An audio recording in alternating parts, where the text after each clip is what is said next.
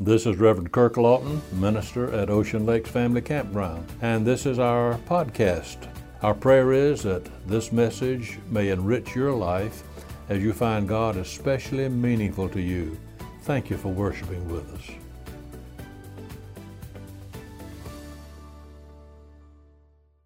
For these next few moments, I want us to think together about a word which is heard many times during any Christmas season it's a word which is very familiar to you. But before I give you that word, I want to describe some of the meanings of that word. See if you can figure out what this word is before I tell you. The word means praise, honor, distinction, brilliancy, or splendor.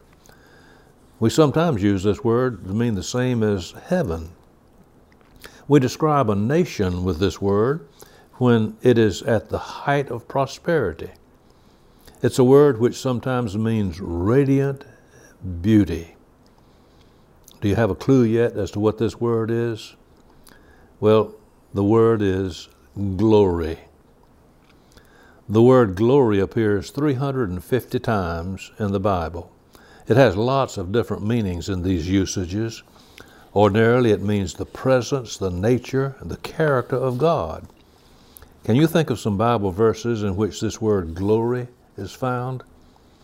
John chapter 1, verse 14 says, And the Word was made flesh and dwelt among us, and we beheld his glory, the glory as of the only begotten of the Father, full of grace and truth. In Exodus 24, 17, and the sight of the glory of the Lord was like a devouring fire on the top of the mount in the eyes of the children of Israel. The eighth psalm, the first verse, proclaims this O Lord, our Lord, how excellent is thy name in all the earth, who has set thy glory above the heavens. And then in the 19th psalm, the heavens declare the glory of God, and the firmament showeth his handiwork. And you remember in the Christmas narrative from Luke 2 Lo, the angel of the Lord came upon them, that's the shepherds, and the glory of the Lord shone round about them, and they were sore afraid. Then over in Acts chapter 7, speaking of the death of the first Christian martyr, Stephen, but he, being full of the Holy Spirit, looked up steadfastly into heaven and saw the glory of God and Jesus standing at the right hand of God. It's almost impossible to go through a Christmas season without sensing at least something of the feeling of this glory, which is almost in the air at this time of the year. The glory of the Lord shone around about those shepherds as that night as they watched their flocks. When Jesus came to the earth, it really was a time for glory, and He changed all about Him into a new kind of glory. And since that night of nights so long ago, people have still had their lives changed into a new kind of glory when they have met Jesus. Some of us who are from South Carolina will remember the name Archibald Rutledge, great man who was for so long the poet laureate of South Carolina before his death. Archibald Rutledge has written a wonderful story about a man named Sam, the engineer of a tugboat on the Santee River years ago. According to Dr. Rutledge, of all the places known to man, the engine room of a tiny tugboat is about the worst place you can imagine.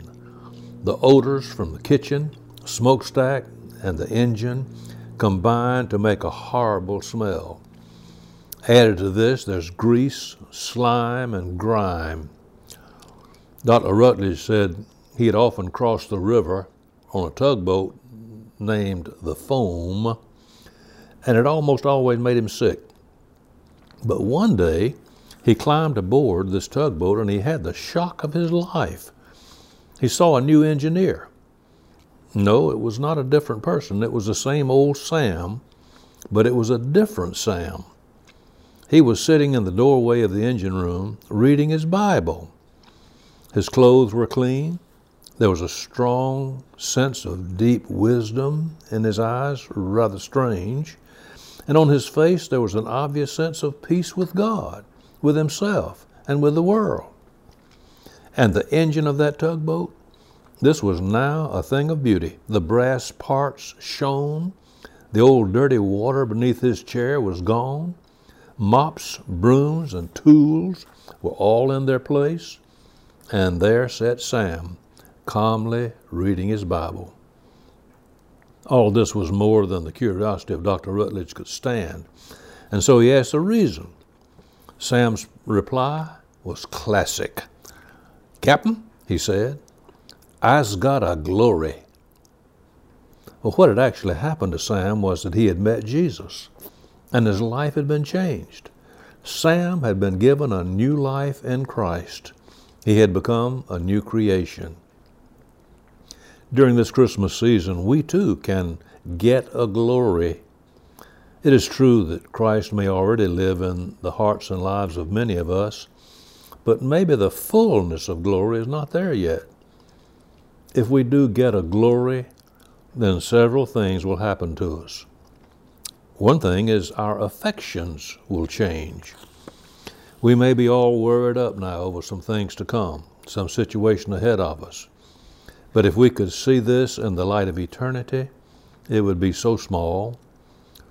When Sam's affections changed, he spent his spare time in a different way, reading his Bible. The scripture tells us to set your affections on things above, not on things on the earth. The hymn reminds us turn your eyes upon Jesus, look full in his wonderful face. Little chorus we used to sing years ago when I was a child had these words Things I loved before have passed away.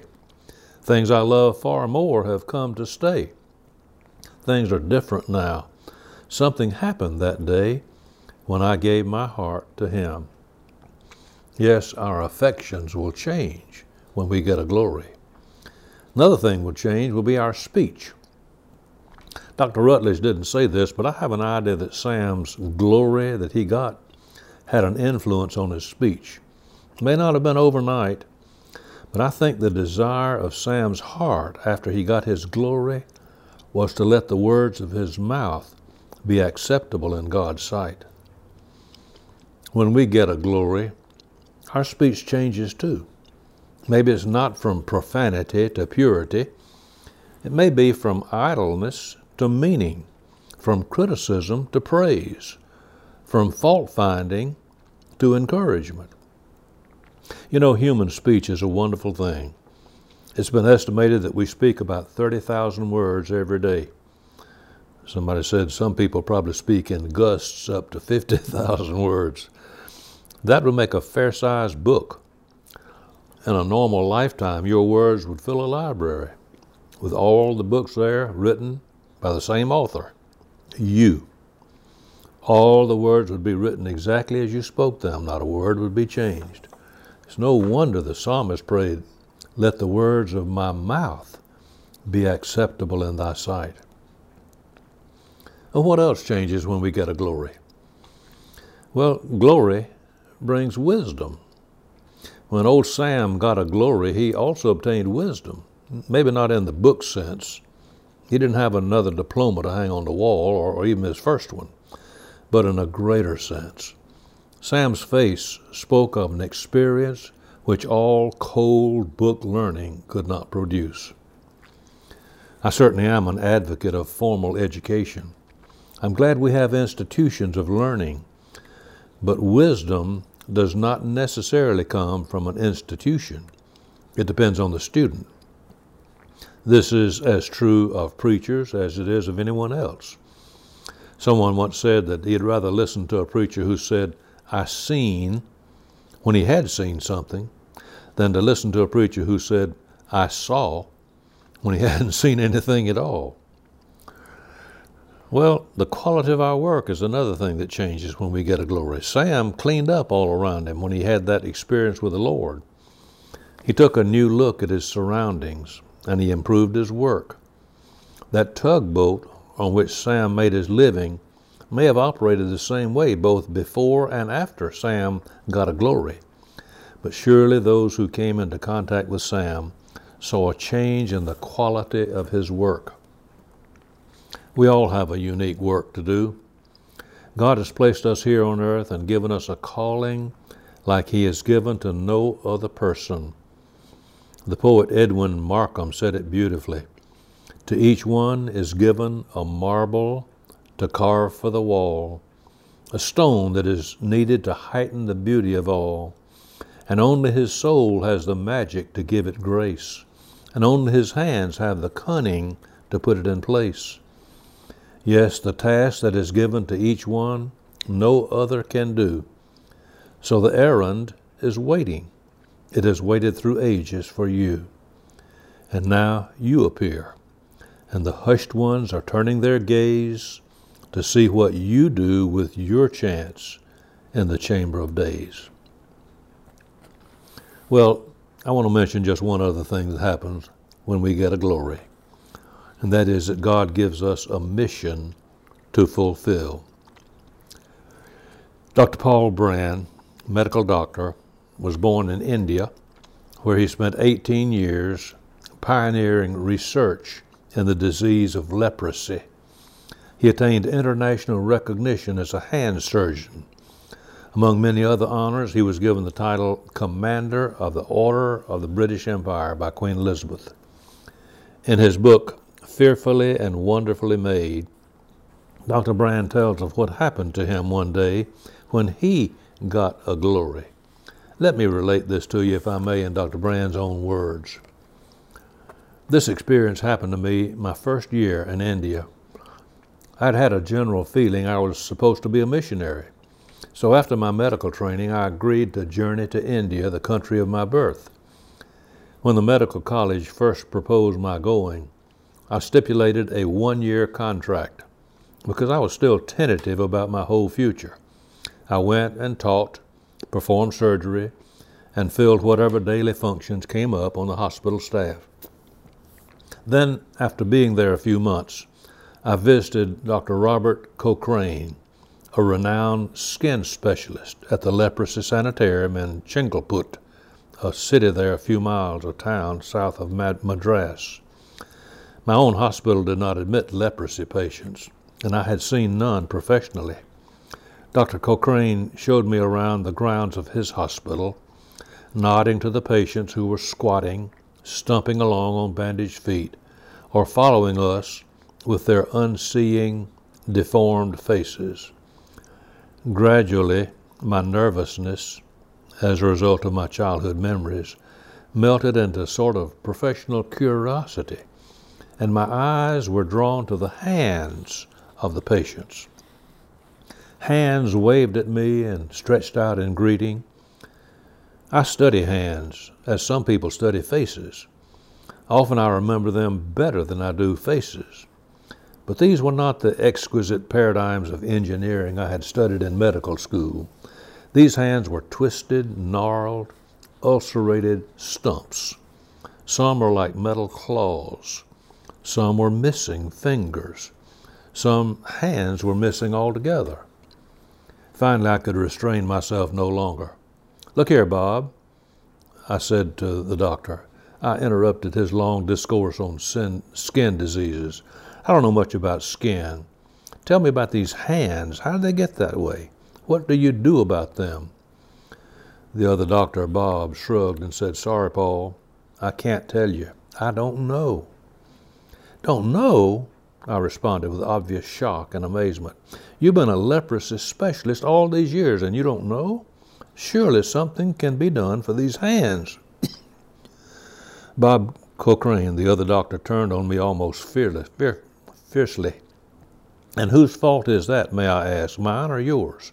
I'm a skin man. I treat that part of leprosy. But you are a bone man, the orthopedic surgeon. More calmly, with sadness in his voice, he went on to tell me that not one orthopedic surgeon had yet dis- studied the deformities of 15 million leprosy victims in the world.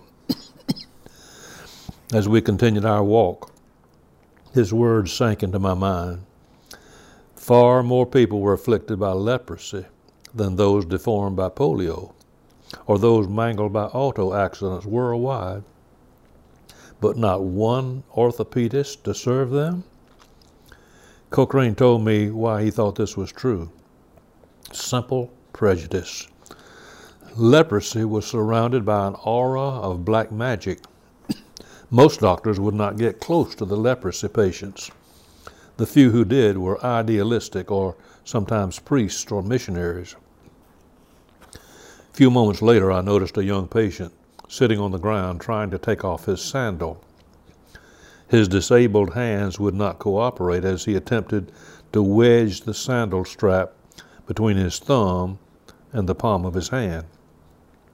He complained that he could never grasp things, they always slipped from his hand. On sudden impulse, I moved toward him. Please, I asked in his language, may I look at your hands?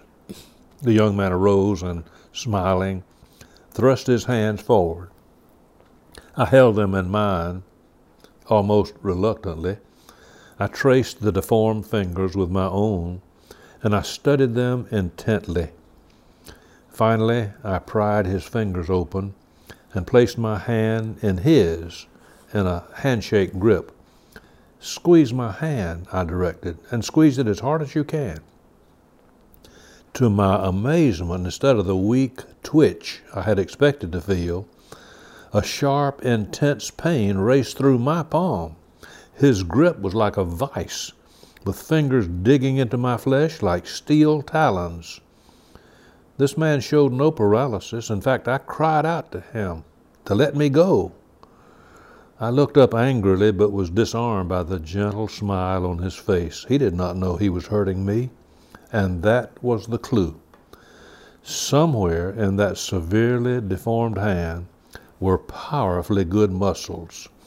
They were obviously not properly balanced, and he could not feel what force he was using, but could they be freed? I felt a tingling as if the whole universe was revolving around me. I knew I had arrived in my place. Dr. Brand concluded that single incident in 1947 changed my life. From that instant, I knew my calling as surely as a cell in my body knows its function. Every detail of that scene, the people standing around the grounds, the shade of the tree, the questioning face of the patient whose hand I was holding, is still etched into my mind. It was my moment, and I had felt a call of the Spirit of God. I was made for that one moment in that place. And I knew when I returned to my base, I would have to point my life now in a new direction. And I have never doubted it since. That's the story of Dr. Paul Brand, who, by the way, I happened to have the privilege of meeting several years ago on a retreat in North Carolina at a conference center called Kanuga.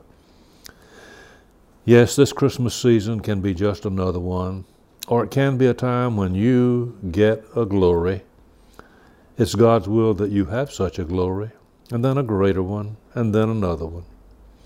In 2 Corinthians 3:18, the apostle Paul says, "But we all with open face, beholding as in a glass the glory of the Lord, are changed into the same image from glory to glory, even as by the Spirit of the Lord."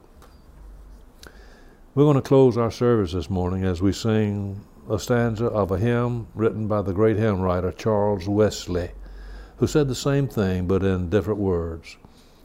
The words of the hymn Finish then thy new creation, pure and spotless let us be. Let us see thy great salvation perfectly restored in thee, changed from glory into glory, till in heaven we take our place till we cast our crowns before Thee, lost in wonder, love, and praise. Will you pray with me? Oh God, we know that during this Christmas season we can all get a glory because you have it just waiting on us. So we pray, Father, that during this time now, as we prepare for the coming of the celebration of our Savior Jesus, we might truly get a glory and that that glory we get might be used in gratitude and thanksgiving and in sharing it with other people. In the name of Jesus, we pray. Amen.